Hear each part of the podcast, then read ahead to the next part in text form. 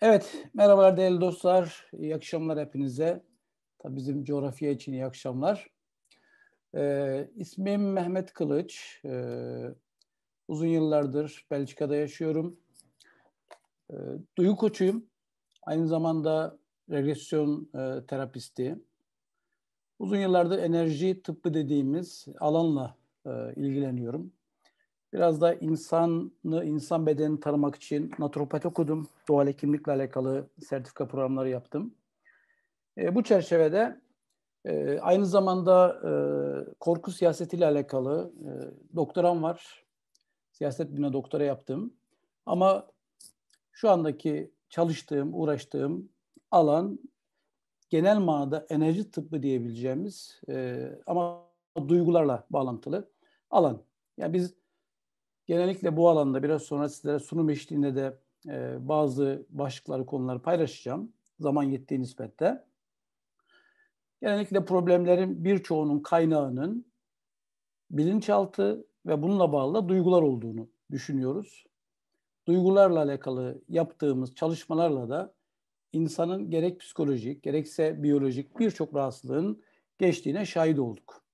Dolayısıyla e, bugün biraz duygular üzerinden e, bazı başlıkları, bazı gündemleri sizlerle beraber e, çalışmış olacağız.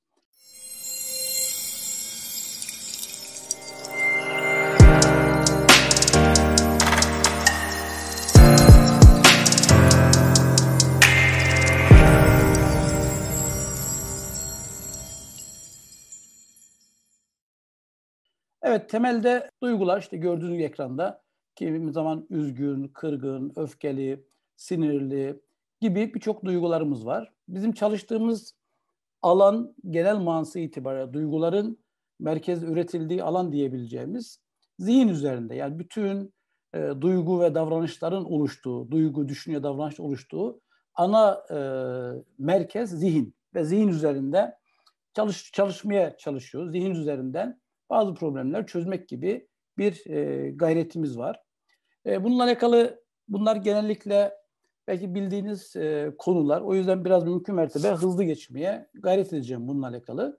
Belki bununla alakalı birçok bölüm var denilebilir zihinde. Yani sadece biz bilinç bilinçaltı diyoruz ama bunun başka bölümleri de var. Ama asıl ana aklımızda ana çerçeve kalsın diye biz zihni temelde bilinç ve bilinçaltı olarak iki bölümde inceliyoruz. Bunun bilinç dediğimiz şu anda sizinle görüştüğüm, sizin beni dinlediğiniz, iletişim kurduğumuz e, ve belki çok fazla işlem yapamayan ama günlük hemen her şeyimizi hallettiğimiz alan bilinç. Fakat bu alanda işlerimizi hallederken de e, seçimlerimizi, tercihlerimizi e, oluşturan alan ise bilinçaltı. Bunun ilerleyen slaytlarda yavaş yavaş bununla alakalı bunun içine gireceğiz. Tabii bilinç genel manası itibariyle biz düşünen akıl diyoruz bilinçe. Yani mantık yürüten, analiz yapan, seçimler yapan ve irade ortaya koyan ve bilinçaltı ise hisseden akıl. Anılar, alışkanlıklar, duygulardan oluşan hisseden akıl. E, bilinçaltı iyi, kötü, çirkin, güzel bunların hiçbirisini ayırt etmeden tamamen alan ve bunlar üzerinden bizim duygusal tepkilerimizi, davranışlarımızı e, bir şekilde şekillendiren ana yapı bilinçaltı. E, bilinçaltının en temel çalışma yöntemi koruma amaçlı. Yani bir şekilde doğduğunuz andan hatta anne karnından bunları da ilerleyen dakikalarda konuşacağız. Oradaki aldığı tabloları, birikimleri e, bir şekilde tamamen sizi koruma amaçlı kullanan yapının adı bilinçaltı. Tamamen sizi korumaya çalışıyor. Ben bazen şöyle benzetiyorum. Hani halk arasında böyle bir tabir var. E, ayının evladını sevmesi gibi derler. Yani bazen de böyle e, bir şekilde e, sizi korumaya çalışırken de belki ürk, ürküten, korkutan, hasta eden böyle bir yapı, bir bilinçaltı. E, temel ödevi, temel görevi işte iler geçmişte yaşadığınız bir travma varsa, mesela atıyorum şimdi bir e, küçüklüğünüzde köpekten korktuysanız bir şekilde ve travma olarak yerleştiyse ileriki zamanlarda köpeği gördüğünüzde hemen korku üretip, korku oluşturup siz oradan uzaklaştırmaya çalışan bir yapı, bilinçaltı dediğimiz yapı.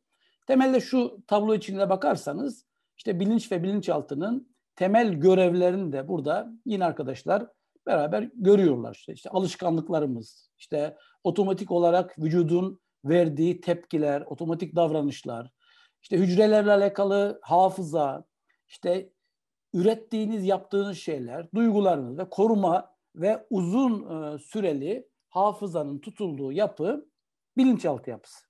Diğer taraftan da plan e, e, planınızı, programınızı yaptığınız, işte irade ortaya koyduğunuz, e, kritik yapabildiğiniz, düşünebildiğiniz ve kısa e, süreli, kısa zamanlı hafıza ve karar mekanizmasının işlediği yerde daha çok e, bizim bilincimiz, bilinç dediğimiz alan. E, tabii bunların e, bir şekilde beraber çalışması, ortak çalışması genellikle e, biz bu bilinçaltı e, çalışmalarında şöyle bir şeyimiz var. Bir şekilde patronluğu bilinç altından alıp bilince vermeliyiz diye böyle bir düşüncemiz var. Yani bir şekilde bizi yöneten, idare eden bilinçaltı değil de bilinç olmalı. Bilinçli bakış oluşturmak lazım e, olduğu kanaatimiz var. Ve buna çalışmalarımızda bu merkezde bu e, durumla beraber yapıyoruz. Şimdi bizim tabii e, özellikle çalışma alanımızda bakışımız holistik bir bakış. Bedene e, holistik bakıyoruz. Fakat bizim e, bedenin fiziksel e, tarafı, fiziki tarafı bozulmaya müsait. Hani etten kemikten derler. Ve bugünkü e, klasik tıp da hemen hemen e, tamamen bedene odaklı olarak e, çalışır. Bedende nerede bozulmuşsa, başınız ağrıyorsa onunla alakalı çözüm üretmeye çalışır. Veya başka bir problem varsa o problemle ilgili önünüzde çözümler e, koyar. E, zihin az önce ifade etmiştim. Duygu, düşünce, davranışların bütünlüğü olan bir yapı. Bedenin dışındaki şeyi söylüyorum. Burası programlanabilir, yönetilebilir ve yönetebilir bir yapıdır. Ve zihni tekrar şöyle biraz daha üstten e, aldığımızda e, bilinç ve bilinçaltının yanında bir üst bilinç dediğimiz veya ruh dediğimiz yani belki bizim onunla alakalı değiştirme gücümüz olmayan başka bir alanın da zihin içinde düşünebiliriz. Yani bu bilinç üstü veya üst bilinç dediğimiz alan e, evrensel bilgi, sezgi, içgörü, bilgelik gibi düşünler. Şimdi o üçlü içinde bir şekilde dengeyi e, kurabileceğimiz, dengeyi kurabileceğimiz e, ana alan aslında bilinçaltı. Fakat bunu kurarken de ihtiyacımız olan yer ise bilinçli bakış. Yani mesela bir e, danışanınız, bir hastanız veya bir e, ihtiyacı olan birisi evvela o sıkıntısının düzelmesi için bilinçli bakışa ihtiyacı var. Yani bilinçli bakışı bir şekilde oluşturamazsanız bilinçaltını harekete geçiremezsiniz. Yani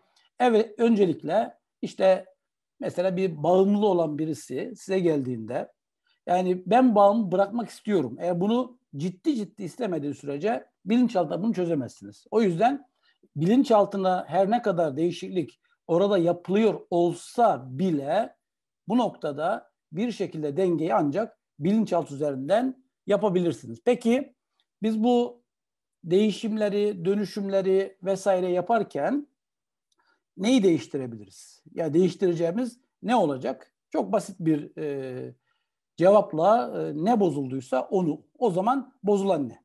Şimdi normalde beden e, yaratılan ruhu hissetmek üzere yaratılmıştır. Yani bizim bedenimiz yaratıcı tarafından ruhumuzu hissetmek için yaratılmıştır. Yani bedenin yaratılma gayesi bu. Yani beden yaratılırken ruhu o tertemiz ilahi kaynaktan gelen e, o hiçbir e, negatiflik bulaşmamış o ruhu hissetmek için e, yaratılmıştır. İşte bu noktada bedene bir şekilde ruhla beden birleştiği anda insan dediğimiz biz biz biz varlık olarak biz devreye girmeye başlıyoruz. Biz devreye girdiğimizde öncelikle ego merkezli hareketler yavaş yavaş dönmeye başlıyor. Burada slaytta çok çıkmamış. Onu bir izah edeceğim ama onunla alakalı belki en çok konuşacağım alandan birisi olacak. İşte bedenle ruh arasında oradaki bağı e, koparan bazı birikmiş duygular devreye girecek. Birikmiş duygular bugünkü seminerimizin de en önemli konusu. O yüzden onun, onun üzerinde duracağız. Şimdi biraz hızlı hızlı geçiyorum. E, zaman iyi kullanayım diye. Sonra tekrar bunları toparlayacağım. Şimdi duygular ne için üretilir? Yani korku, kaygı, üzüntü, utanma vesaire. Bu duygular e, genelde enerjidir bu duygular. Yani ben enerji tıbbıyla uğraştığımızı söyledim. Enerjidir ve bunlar koruma amaçlı bu duygular üretilir. Şimdi buradaki en önemli e, mevzu değerli dostlar bir duygunun bir döngüsü var. Yani duygu insan bedenine girdiği andan itibaren duygunun bir döngüsü var. Biz ona duygu döngüsü diyoruz. Bir olay oldu. Bir olay olduğu zaman bir anda işte siz bilinçli aklınızla onu tehdit olarak algıladınız. Tehdit algıladığınızda vücutta bazı değişimler olmaya başlar ve vücut buna tepki verir. İşte buna fight and flight dediğimizde bir şekilde savaş ya da kaç modunda vücut ona tepki verir. Fakat bu tepkiyi eğer veremezse duygu sıkışır. Bu tepkiyi verir ve tepki dışarıya çıkarsa bu kez güven kararı oluşur ve enerji dengesi sağlanmış olur. Yani dolayısıyla buradaki bizim e, bu seminer boyunca belki aklımızda kalması gereken belki en önemli e, tablolardan birisi bu. Yani duygunun bir döngüsü vardır. Duygu insan bedenine giriş ile çıkış arasında bir döngü vardır. Eğer duygu bedenden çıkamaz ve bir yerde sıkışırsa işte o zaman bizim duygu sıkışması dediğimiz olay gerçekleşmiş olur. Bunu ilerideki slaytlara tekrar üzerinde duracağız. Çünkü ana ana konumuz aslında bu e, bugünkü seminerde. Dolayısıyla yani e, çocuklarımızla alakalı da özellikle onların duygularını yaşamasına fırsat vermek durumundayız. E, çünkü duygu sıkıştığı zaman eninde sonunda bir şekilde bir yerden patlak veriyor. Bunu örnekler kısmında kendi yaşadığım, kendi danışanla yaşadığım örnekler üzerinden e, sizlere bunları kısa kısa örneklerle anlatmaya çalışacağım. Şimdi duygu bir şekilde salınması lazım. Bu öfke, üzüntü, işte denge, neşe coşkulu bir şekilde duygunun salınması lazım. Eğer duygu bedenden salınamaz ise, yani duygu bir şekilde bedende kalır ve bedenden çıkamazsa bu kez başta kronik stres olmak üzere daha sonra ilerleyen e, duygu sıkışmaları yani ilk etapta duygu belki stres gibi bedende değiş tepkiler verecek ama ilerleyen dönemlerde artık kronik dediğimiz birçok hastalık da bu duyguyla beraber oluşmaya başlayacaktır. Hatta bir e, anlayışa göre adı kronik olan bütün hastalıkların ana kaynağı duygulardır. Yani duygular bir şekilde bedenden e, sıkışır ve çıkmazsa kronik dediğim birçok hastalığa e, sebep olma potansiyeli vardır. Duygu eğer dönmezse. Tabii stres bunların birçok e, kaynakları var. Yaşadığımız dünyada hemen her şey. Bugün korona da bir stres. E, sokağa çıktığınız zaman insanlarla diyaloglarınız da bir stres. İş de bir stres. Yani aş da her şey stres. Birçok şey stres. Normal şartlarda e, hepinizin bildiği gibi vücutta stres diye bir organ yok. Ama bu stres de dediğimiz enerji birikmesi bir şekilde hemen hemen bütün organlarımızı, bütün bedenimizi etkileyecek kadar da etkili bir e, konu. Ben burada bir örnekle ben direkt e, tamamen hani bir e, şey sunucu olmasın, bilgi biriki olmasın diye bir örnekle anlatayım. E, geçen ofiste bir danışanımız vardı e, uygulama yaptığımız. Normalde enerji efektisi çalışıyoruz. Sonra e, eşiyle gelmiş. Eşinde seans boyunca gözüme çarpan bir şey oldu. Hep böyle yoğun bir mide ağrısı var gibi devamlı midesini tutan bir e, hanımefendiydi. Neyse diğer çalışmamız bitince dedim ki hayırdır bir e, probleminiz mi var, bir sıkıntınız mı var e, falan dedim. E, dedik işte karnım ağrıyor. Dedim ne zamandan beri ağrıyor? İşte 12 saattir karnım ağrıyor dedi. Peki dedim doktora falan gitmediniz mi? 12 saat çok uzun bir süre. Dedi ki kaynağı stres dedi. Ben normalde öyle bir ağrım yok. İyi dedim gel bakalım sen otur şuraya. Ve e, bir şekilde EFET ile çalışmaya başladık bu hanımefendiyle. Sanıyorum 10 dakika geçmedi. 10 dakika sonra tamamen o ağrı geçmiş olarak ofisten ayrıldılar. Aslında hani bedende olmayan bir e, ağrıyı bir şekilde bilinçaltı bir sebeple orada bir ağrı oluşturuyor. Yani bunlar bir şekilde hani psikosomatik denilen yani kaynağı psikolojik ama dış yansıması itibariyle biyolojik rahatsızlıklar e, babında. Dolayısıyla birçok aslında rahatsızlığın bunlar. Yani stres sonucunda burada gördüğünüz birçok şey olur ve bunların sonucunda vücuttaki birçok dengenin bozulduğunu ve zaman içinde bu dengenin bozulma süreci eğer uzarsa, uzun bir zaman alırsa da bu kez biyolojik olarak birçok hastalığa, birçok sıkıntıya da sebep olacaktır. Şimdi benim e, çalıştığım e, duygu alanında bizim kullandığımız en önemli e, yollardan, yöntemlerden bir tanesi duygu ve hissin bir şekilde ayrılması. Yani biz hisse bazen Türkçe'de his, duygu anlamına da kullanılıyor ama bizim kullandığımız kendi dünyamızda, kendi lügatımızda diyeyim, his dediğimiz duygunun bedendeki semptomları. Yani özellikle çalışma boyunca bir danışanımız geldiği zaman e, eğer bir duyguyu çalışıyorsak, mesela bu öfke ise, bu korkuysa veya başka bir duyguysa yani bir utanmaysa, bir tacizse, ya bir şey sonucu oluşmuş bir duyguysa e, bunları genellikle bizim ilk sorumuz şudur. Nerede ne hissediyorsun? Yani bir şekilde eğer bir e, duygu varsa mutlaka o duygunun his bir yansıması mutlaka bedende vardır. Daha sonra o his üzerinden çalışmaya başladığınızda zaman içinde his e, çalışma boyunca geçtiğinde bir anda o duygunun da tamamen geçtiğini görürsünüz. Ben yine zaman zaman böyle aralara örnekler e, anlatarak hem e, zihinlere biraz daha açılsın diye hem de monotonluktan kurtaralım e, sunumu diye e, zaman zaman örnek anlatarak bunları da güçlendireyim. Bir çalışanımız vardı. Belki de burada vardır şu an bilmiyorum. E, danışanımız vardı özür dilerim.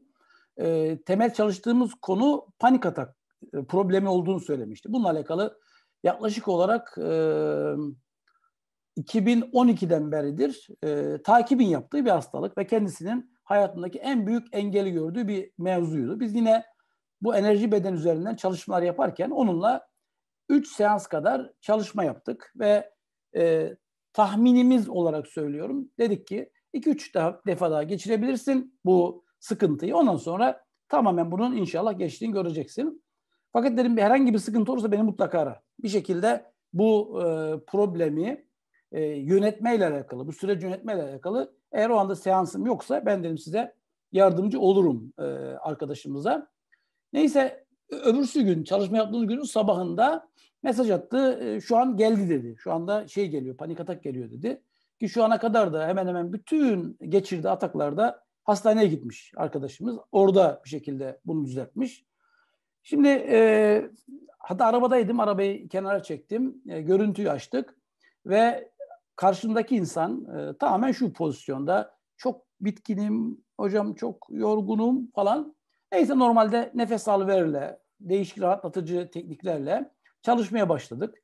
Sanıyorum 5 e, dakika 10 dakika arası bir e, süreç geçmişti. Bu süreç sonra aynen şöyleydi. Ya yaşasın. Yani ve dedi ki ilk defa hayatımda bir e, doktora gitmeden, hastaneye gitmeden bunu düzelttim. Bu arada yanlış anlaşılmasın şu ifademi e, tekrar şunu ifade edeyim. Tabii biz normal şartlarda fizik bedenle çalışmıyoruz. Enerji beden. Yani fizik bedenle alakalı bütün problemlerin gideceği yer belli. Tıbba gitmesi lazım, doktora gitmesi lazım ve orada hatta e, zaman zaman biz e, doktorlarla beraber çalışıyoruz bu alanlarda. Dolayısıyla bütün kendini hasta tarif eden herkesin mutlaka doktora gitmesini ısrarla ve özenle tavsiye ediyoruz. Bunu da bu arada söylemiş olalım.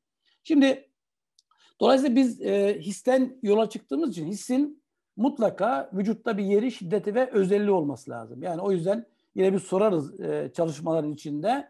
Yani nerede ne hissediyorsun? Şiddeti kaç ve neye benziyor? Hatta bazen rengine, şekline ve çok enteresan bir şekilde bunu belirledikten sonra bazı çalışmalarla bunun e, regresyon yaparken biraz daha e, çalışma şekli farklı, EFT'de farklı ama netice itibariyle o enerji bedeninde çıkışan, sıkışan e, duyguyu çıkarttığınız zaman o insanın oradaki hissinin de baskının da tamamen geçtiğini ve o insanın tamamen rahatladığını görüyorsunuz.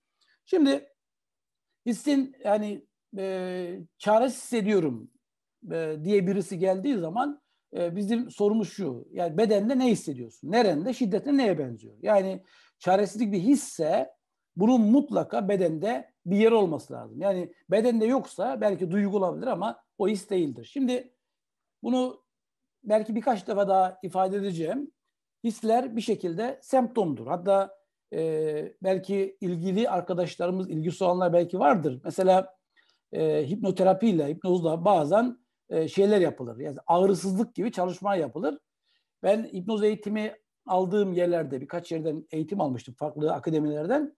E, bir hocamızın çok güzel bir ifadesi vardı. Hiçbir zaman demişti insanların hislerin tamamen ortadan kaldırıcı bir işlem yapmayın. Çünkü his bir şekilde vücuttaki tehlikeler karşısında uyarıcı e, alarm sistemidir. Yani o bizim için his çok önemli. Yani bizim çalışmalarımızda da hissin hissedilmesi hayati önemde. Çünkü o bir his bizi koruyan, korumaya çalışan ana temel e, duygunun bedene yansıma yöntemi. Ama bazen biz bunları karıştırırız. Yani bir ayrım yapmak için şöyle ifade edebiliriz duyguyla his arasında. Her türlü duygu dur, duygu durumunun histe bir karşılığı vardır. Bir duygu varsa mutlaka onun his olarak bir karşılığı vardır. Bazen o regresyon çalışmalarımızda işte geliyor danışanımız çok öfkeliyim. Diyorum ki nerede ne hissediyorsun? Hiçbir şey hissetmiyorum. O zaman öfkeli değilsin diyorum. Yani bir şekilde eğer bedende bir e, duygu varsa enerji bedende bunun mutlaka his olarak yansıması vardır. Yani duygunun yani yükselmiş bir duygunun yansımama gibi bir ihtimal yok. Onu diyorum. Her türlü duygu fiziksel bir hisle temsil edilir. Yani bunun hakikaten çok e, çok çok farklı. Yani mesela öfkeyle geldiği zaman nereden ne hissediyorsun? Bazen diyor ki danışan şu anda diyor işte midemde ağrı var. İşte kalbim sıkışmaya başladı veya başım ağrıdı ve omuzuma dağ gibi yük bindi ve belim ağrıyor, bacağım ağrıyor vesaire. Ve çalışmanın sonunda duyguyu boşalttığınızda oradaki bütün ağrıların gittiğini ve bedenin çok ciddi bir sükunete kavuştuğunu görüyorsun. Ama her his bu duyguyla temsil edilmez. Yani bacağınızı kırmışsınızdır, bir şey çarpmıştır veya başka bir vaka yaşamışsınızdır. His vardır ama o hissin duygusu olmaz. Yani duygu hissi kapsar ama his duyguyu kapsamaz. Özetle diyeceğimiz şey bu. Dolayısıyla e, duygu kaynaklı bedende oluşan e, rahatsızlardan kurtulmanın en önemli yolu o duygunun bedenden bir şekilde salınması, bedenden çıkarılması. Yani e, eğer hissetmeyi, fark etmeyi seçiyorum derse danışanınız artık onun için iyileşme süreci bizim açımızdan yavaş yavaş başlamış demektir. Ve dolayısıyla hissi hissetmek hayatı önemli. Yani bu tür e, çalışmalarda yani duygu çalışmalarında duyguya dayalı e, holistik e, çalışmalarda his hissetmek hayati önemde bir e, durum. Yani o yüzden bazen yani hissini hissetme üzerine çalışma yapıyoruz. Yani mesela geliyor danışan hissetmiyorum diyorsa bunun üzerine değişik e, sistemlerle özellikle EFT bizim için önemli bir yöntem bu noktada. Bunlarla hissini hissetme çalışmalarını yaparak e, belki bir seansı sadece hissi hissetmeye veriyoruz. Yani çünkü hissini hissetmeyi öğrenirse ondan sonraki dönemde birçok e, iyileşme ile alakalı süreci idare etmesi çok daha kolay olur. Eğer biz duyguları salmaya başlarsak hani bir surda bir gedik açılır da oradan yavaş yavaş duygular çıkmaya başlarsa o zaman o delikten enerji akar ve evrensel enerji akar. Bir şekilde iyileşme süreci başlar. Aslında bizim e, değerli arkadaşlarım iyileşme dediğimiz süreç aslında tekrar öze dönüş demek. Yani tertemiz e, o yaratılmış ruhun bedene ilk girdiği gibi o spiritüel bebek haline, o ana hale, ana e, duruma dönmek demek. Yani dolayısıyla aslında bunu biraz sonra e, kısa kısa tabii mesela bugün ben değersiz diyeceğim, erteleme diyeceğim ama bunlar her birisi belki birkaç saat konuşacak meseleler. Sadece özet mahiyetinde ve duygu merkezli bunları e, ifade etmeye, anlatmaya e, çalışacağım. Yani sonuçta bütün çalışmalarımızın ana hedefi tekrar o tertemiz öze döndürmek. Yani bir şekilde sıkışmış duyguları boşalta boşalta tekrar öze, tekrar e, bu çocuk haline gelmek. Şimdi burada çok kısa bir e, çocuk meselesine biraz girmek istiyorum. Çünkü son dönemde çocuklarla alakalı da çalışma e, fırsatımız oldu. E, çünkü bizim aslında değerli arkadaşlar şu an yaşadığımız problemlerimizin birçoğunun aslında kaynağı çocuklukta anne karnında geçirdiğimiz süreçler. Yani o süreçleri mesela size çok ilginç bir örnek vereyim bu arada. Ee, muhtemelen şu an o arkadaşımız da e, şu anda seyrediyor bizi. E, bir danışanım gelmişti. E, geliş problemi çok ilginç bir problemdi. Belki bazıların zaman zaman bazılarının yaşadığı problem.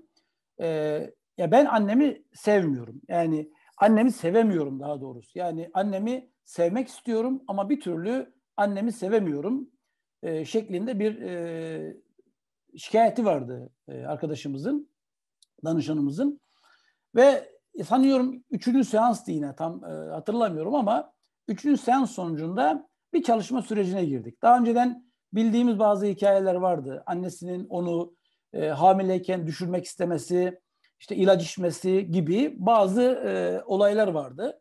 E, bu arada bu anlatacağım seans sanıyorum benim e, terapistlik hayatımın e, en böyle e, sevdiğim diyeyim, en duygulandığım, çok daha yeni, birkaç bir iki ay önce olan bir hadise. E, yani en çok hoşuma giden seans diyebilirim yani böyle sonucu itibariyle. Yani sevmek istiyorum ama sevemiyorum. Temel temel e, problem buydu arkadaşımızın. Neyse çalışmaya başladık. Çalışmanın bir yerinde bir anda e, arkadaş e, biraz yarı trans bağırmaya başladı. Anne beni düşürme, ben yaşamak istiyorum. Ben de benim de hakkım var. O arada biz de terapist olarak biraz daha ortamı yani bir anne evladını düşürür mü? Bir anne katil olur mu? Sen nasıl annesin? O şekilde anne karnındaki çocuk çocuğun duyguları geldi. Yani bunu konuştuk ve çok enteresan bir şekilde biraz sonra bir şekilde annenin duyguları geldi. Annenin evladını çok sevdiğini, onu ona çok böyle onu düşürmek istemediğini ama e, yaşadığı ortamın çok zor olduğunu, şartların çok zor olduğunu bunu anlatmaya çalıştı ve çok enteresan arkadaşın e, bilinçaltından anneyle alakalı bilgiler gelince yaklaşık sanıyorum 20 dakika 25 dakika yakın ya çocuktan özür diler mahiyette bir e, konuşma oldu. Ve arkasından tekrar e, arkadaşımıza, danışanımıza e, döndüğümüzde, mikrofonu ona döndürdüğümüzde çok tatlı bir şey oldu. Ben o zaman yani bizim terapilerde biraz yastık falan çok kullanırız. Yastığını verip böyle yastığı verip annen al sarıl dediğimde yani böyle hakikaten benim de duygulandığım bir tabloyu yaşadık orada. Anneciğim canım bir tanem dedi. Ben seni nasıl sevmem? Ayaklarının altını yalarım, öperim senin ayaklarını falan. Böyle çok tatlı bir e, seans olmuştu. Aslında problemin kaynağı annenin bir şekilde e, daha küçükken, anne karnındayken küçüklüğü bırakın, e, düşürme gayretleri e, ve çocuk daha sonra bu hikayeyi biliyor aslında. Bu hikayeden dolayı e, yine onun tabiriyle 7 yaşından beridir, neredeyse 25 yıldan e, fazla bir süredir annesiyle bir türlü gerçek manada diyalog kuramıyor. Ve bu olayla beraber bu şey tamamen düzeldiğini ben kendim şahit oldum. Yani dolayısıyla e, bu çocuk dediğimiz aslında bir yönüyle anne karnındaki çocuk da. Şimdi değerli e, arkadaşlar, değerli anne babalar özellikle ben e, sizden çok çok çok özel e, istirhamım şu. Çocuklarınızı yetiştirirken atlamamanız gereken en önemli mesele şu. Çocuk duymaz. Çocuk bilmez. Çocuk hissetmez.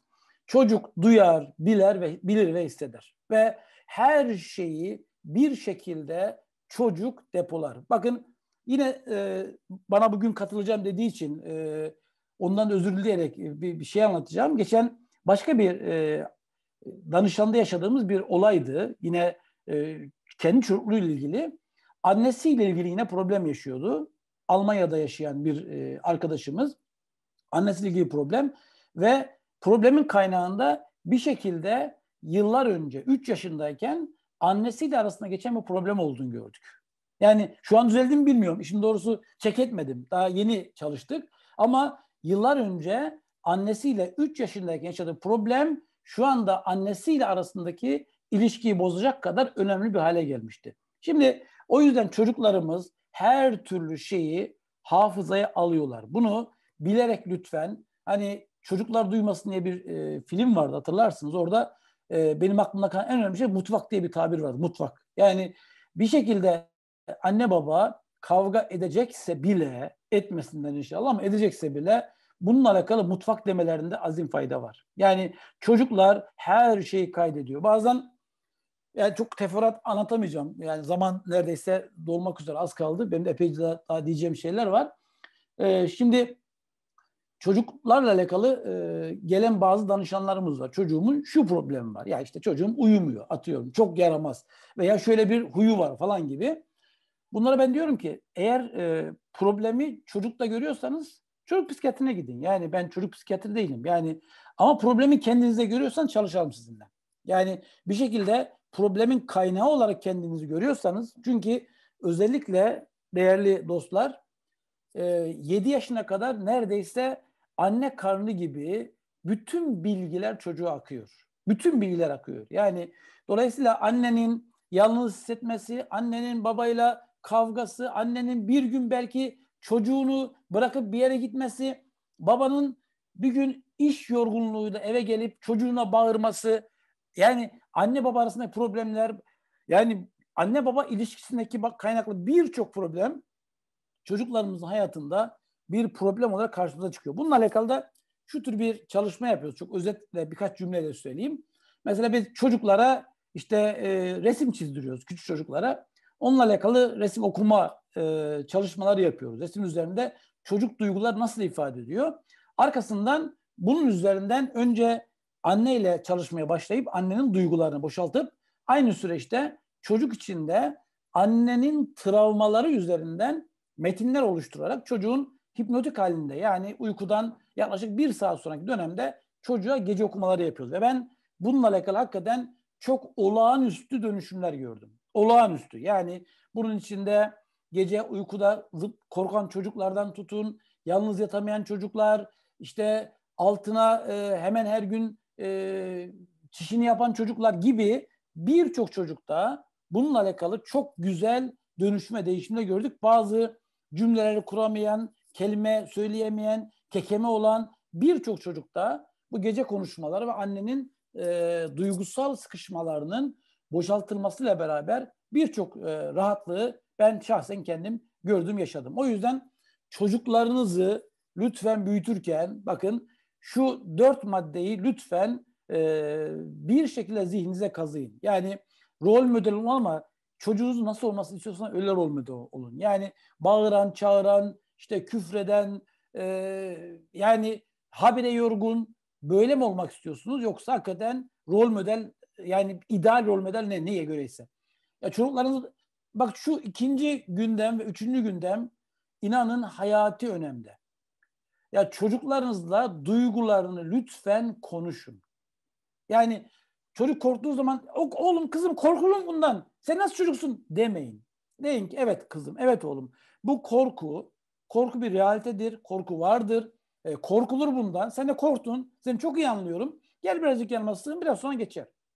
Veya öfke veya başka duygu. Yani çocuklarınızın gerek e, sevgi gibi, gerek korku gibi bütün duygularını ifade etmelerine, yaşamalarına lütfen fırsat verin. Yani o duygunun salınımına müsaade edin. Salımdan fırsat verin. Eğer o duygu bir şekilde sıkışırsa yani bu hani fight and flight dedim. Yani bir şekilde savaş ve kaç modunda olmaz da donma moduna geçerse bu çocuk yavaş yavaş bir şekilde hasta olacaktır. Yani o yüzden bugün olmazsa yarın olacaktır. Yani bundan atıyorum 20 yıl sonra olacaktır. Yani o duyguların bir şekilde bedenden çıkma mecburiyeti var. Şimdi e, yine burada bir örnek vereyim. Çok duyguların e, sıkışmasıyla alakalı. Bazen hani böyle zahiren baktığınız zaman dış görünüşle bazen çok e, komik gibi duran bazı olaylar var ama yaşayan için çok reel olan olaylar. Yani mesela e, bir danışanın vardı. E, temel problemi e, düğün günü yalnız kalması. O da muhtemelen burada. Yani o yüzden izin alarak konuşuyorum bunları da anlattığım şeylerde. Düğün günü odasında yalnız kalmış. Yani o yalnız hissediyor. Çok yoğun bir şekilde. İşte kardeşleri işte gelmemiş vesaire ve evlenmiş. 2-3 tane çocuğu var. Hala o travmayı taşıyor. Yani bu bir şekilde onun bütün hayatını etkiliyor. Mesela bizim e, Matrix EFT diye bir çalışmamız var. Yani sahne değiştirme ve o sahneyi değiştirdiğimizde yani kendisi burada e, çalıştığımızda hiçbir duygu kalma çalışma sonucunda. Negatif duygu kalma. Duygu duygu zaten olay gitmiyor. Olay yine anlatır. Bununla alakalı mesela birkaç tane benim çok böyle açık ve net gördüğüm olaylar oldu. Yani bir şekilde o duyguyu, o duyguyu, e, sıkışmış duyguyu değişik metotlarla, bazen mesela hipnoterapiyle de bunu yapıyorsunuz. Yani bazı insanlarda hipnozla da yapıyorsunuz ama ağırlıklı olarak regresyon EFT karışımı yaptığımız çalışmalarda bunu yapıyoruz. Yani oradaki bozulan e, dengeyi bilinç altında bir şekilde düzelttiğiniz zaman işte iyileşmedeki temel hedefimiz ortaya çıkıyor da beden, ruh, zihin bütünlüğünü dengelemek. Yani bu bütünlük içinde bir dengenin sağlanması. E, bu denge sağlandığı zaman zaten sağlık da bu demek zaten. Yani holistik manada sağlığın anlamı bu. Yani ruhu değiştiremediğimiz için değiştireceğimiz yer neresi? Zihinle ve zihindeki e, bilinçaltı çalışmaları. Yani şimdi zaman çok e, hakikaten e, daraldı. Ben biraz daha hızlı gideceğim. Çünkü birkaç şey daha demek istiyorum. E, tabii şeye yazarken, içerik yazarken e, birçok şey yazmışım. E, bu şey gibi Nasrettin Hocam bilgisayara ne var ne yok deyip de bilgisayarın kafası yemesi gibi ya gündem çok uzun aslında. E, birazcık böyle e, aslında e, duyguların sıkışmasındaki en önemli mesele aslında çaresizlik. Yani çaresizlik. Yani çaresizlik duyguyu sıkıştırıyor. Şimdi o e, içerikte yazdığım bir mevzuyu yine duygu merkezli izah etmek istiyorum. Bu değersizlik e, inancı aslında e, bu nokta benim hocam Bülent Hoca, Bülent Uran değersizlik inancı tabirini kullandı. Aslında bu değersizlik duygusu diye genellikle e, kullanılıyor. Ama değersizlik inancı bu şeye daha çok e, bizim kanaatimiz daha çok e, yakışıyor. Çünkü inançla duygunun farkı şu. Yani inancın daha doğrusu farkı şu. Aleyhinde yaptığınız her şey sizi rahatsız eder. Ve dolayısıyla ortaya hipnotik bir davranış oluşur. Yani seçim hakkınız yoksa bir mevzuyla alakalı işte e, yarın sabahleyin e, 7'de kalkmak zorundayım. Eğer 7'de kalkmadığınız zaman rahatsız oluyorsanız o zorunluluk inançtır. Yani inanç deyince bazı hani e, manevi manada bunu kastetmiyorum. Bir duygunun, bir düşüncenin inanç haline gelmesi. Yani tercihin elinize alması. Bunu kısa izah edeceğim. Burada bilinçaltının değersiz olduğuna inanmasıdır. Bununla alakalı da bu konu sadece belki 8-10 saat konuşulacak bir konu. Özellikle 2-3 dakika içinde toparlamaya çalışacağım bunu. Tabii insanın değerine, değerine ölçülür. Buna kim karar verir? Yani e, ne kadar değerlisin, ne kadar değersizsin, kim karar veriyor buna? Bunları da ifade edeceğim. Şimdi bizim DIS dediğimiz bir şey var. Değersizlik inancı sendromu. Şimdi DIS'in yerleşmesi çok çok hızlı anlatacağım bunu. Daha sonra eğer arkadaşlar e, şey yaparlarsa ben sadece değersizlik üzerine e, bir saat, iki saat yani ne kadar şey yapılırsa e, bir seminer planlayabiliriz. Çünkü e, hemen hemen birçok e, insanın en temel problemidir değersizlik. Yani değersizlik bu kez yani değersizlik e, problemi ortaya çıkınca değer e, bulmak için kaynak aramaya başlarsınız. Yani nedir o kaynak? İşte e, kaliteli bir e, arabam olsun, e, güzel bir makamım olsun, iyi elbiseler giyeyim falan filan. Birçok bunun sebepleri var. Bunu aramaya başlarsınız. Aslında bu süreç e, bizim kutsal kaynak dediğimiz yani ruhun e, artık ruhlar aleminden çıkıp bedenlenme süreciyle beraber bu süreç başlıyor aslında. Sonra e, temelde arkadaşlar şurası aslında dünyadaki gördüğünüz her şey. Yani titreşimler. Biliyorsunuz e, kuantum mantığıyla bakınca her şey titreşimden ibaret. Yani insan için deniyor ki e, insan bedenin titreşimi saniyede bir kere olsa bir var bir yok görürsünüz. Yani hani şu kalemi saladığım zaman daha hızlı salasam sanki üçgen gibi göreceğiniz gibi. Yani dolayısıyla hemen her şey titreşimle bize geliyor. Fakat biz onu alacağımız şeyleri işte burnumuz, gözümüz, ağzımız, elimiz, kulağımız bunlarla kendi e, kapasitemiz nispetinde alıyoruz ve kendi anlayışımız kadar. Yani mesela bu ne demek istiyorum size onu da ifade edeyim. Mesela bir danışanın e, şöyle bir problemi var. İşte maviden korkuyorum diyor. Mavi e, odaya girince ruhum sıkılıyor. Yani mavi beni endişelendiriyor. Mavi odada duramıyorum. Mavi rengi görünce rahatsız oluyorum. Ve bunun işte bir şekilde e, bilinçaltıyla e, görüştüğünüzde orada şu olayın çıktığını görüyorsunuz. Yani e, hani Allah yardımcısı olsun e, küçük kızını denizde boğulmuş. Denizdeki kızı kucağına kaldırdığında o e, korku anı gördüğü her şeyi resim olarak korku, korku e, dosyasına atmış. Yani suya atmış, kuma atmış, mavi atmış. Aynı e, danışanınız sabahleyin duşa gidip duşta duramıyor. Yani bu oradaki problem bu. Dolayısıyla biz algıladığımız kadar şeyi görüyoruz. Ve arkada arkada şurada artık bir film oynamaya başlıyor. Bakın yani bir bilgi giriyor beynimize. İşte beynimizdeki sinir bağları bunu bir şeye oluşturuyor. Arkasından ekranda bir şey oynuyor. Ama bu bizim gördüğümüz şey. Gerçek neyi bilmiyoruz. Bizim gördüğümüz şey bu. Ve arkasından insan denilen bu yaratık, bu mahluk bizler yavaş yavaş bir şey öğrenmeye başlıyoruz. İnsanlar tehlikelidir. İnsanlar tehlikeli öğreniyoruz. Tehlikeli öğrenirken bu kez aramızda bir kıyaslama dönemi başlıyor. Birisi iyi insan, kötü insan.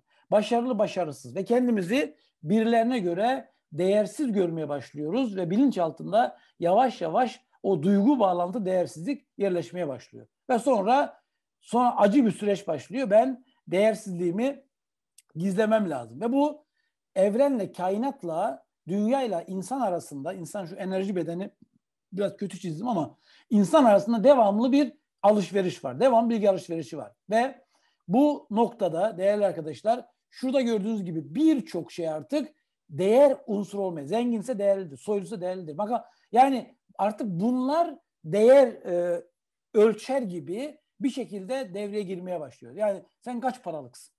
Kaç paralık adamsın? Yani evin, evin varsa değerlisin, yoksa değersizsin. Ve bu yavaş yavaş yerleşmeye başlayınca arkadaşlar bizde devreye giren en önemli mesele devreye giriyor. O da el alem nedir? Buna denir ki el alem nedir? En büyük hipnozdur.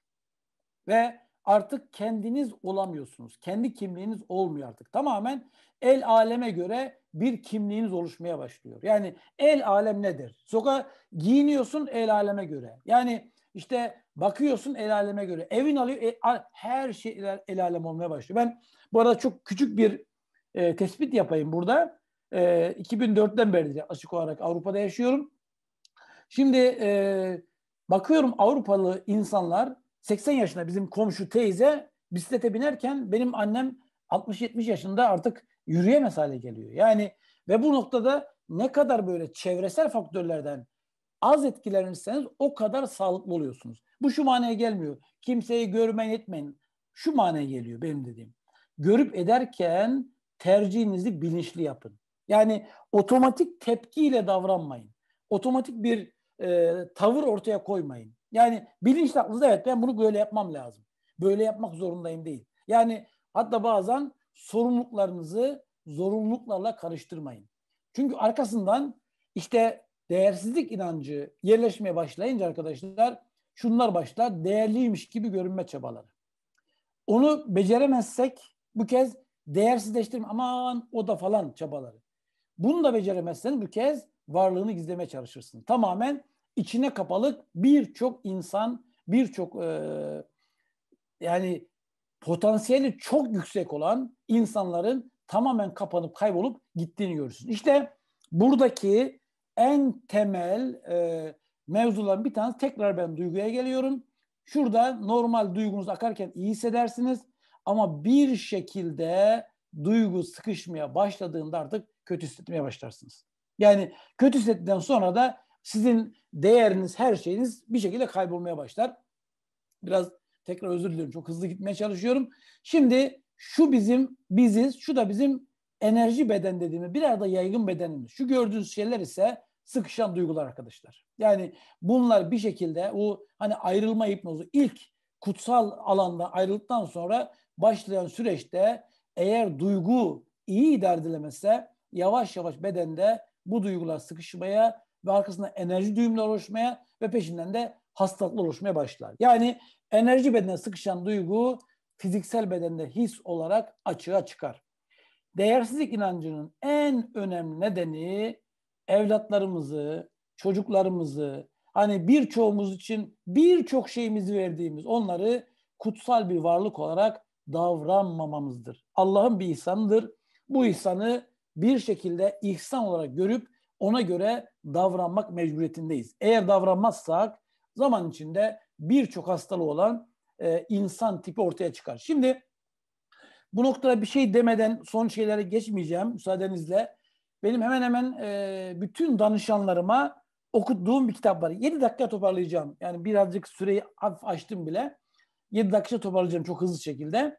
E, hemen hemen bütün danışanlarıma okuttuğum kitap vardır. Dört anlaşma. Ve bunu da buradaki e, seyreden arkadaşlarımızla gerek Zoom üzerinden gerek YouTube üzerinden bunu da ısrar tavsiye ediyorum. Yani biraz sağlıklı yaşamanın yolu sanki oradaki dört tane e, anlaşmayı hayatımıza e, hayat kılmaktan geçiyor. Yani onlardan bir tanesi kullanacağınız kelimeleri özenle seçin.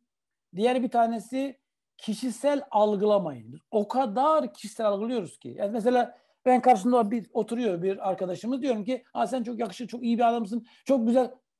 Sonra diyorum başka bir gün ya sen uf çok da çirkinsin. Birine seviyor, birine üzülüyor. Halbuki ikisi de benim düşüncem, o değil. Yani dolayısıyla dışarıdan gelen hiçbir şey kişisel algılamayın. Kendi değeriniz olsun. Kendi değeriniz olursa zaten kişisel algılamazsınız. Diğer bir şey de çok önemli varsaymayın. Bazen varsayımlardan kafayı yeriz. Yani yani şundan mı dedi, şunu dedi, şunu düşündü falan derken diyor ki soru sorun. Çok basit. Yani sen böyle mi düşünüyorsun? Yani bir şekilde bunu yaparsak rahatlarız. Son şey de o da çok enfes bir şey. Yapacağınızın en iyisini yapın. Yani en iyi değil. Kendi yapacağınızın en iyisini yapın. Kendiniz en iyisini yapın. Yoksa öbür türlü işte ben yemek pişiriyorum de dünyanın en iyi aşçısı olamazsınız. Yani durumunuzu iyi görün ve onu yapın. Eğer bu çerçevede, bu dörtlü çerçevede bir hayat kurgulayabilirseniz daha özgür, daha mutlu ve daha sağlıklı olursunuz. Ve yine acizane bizim te- tespit ettiğimiz bir şey var.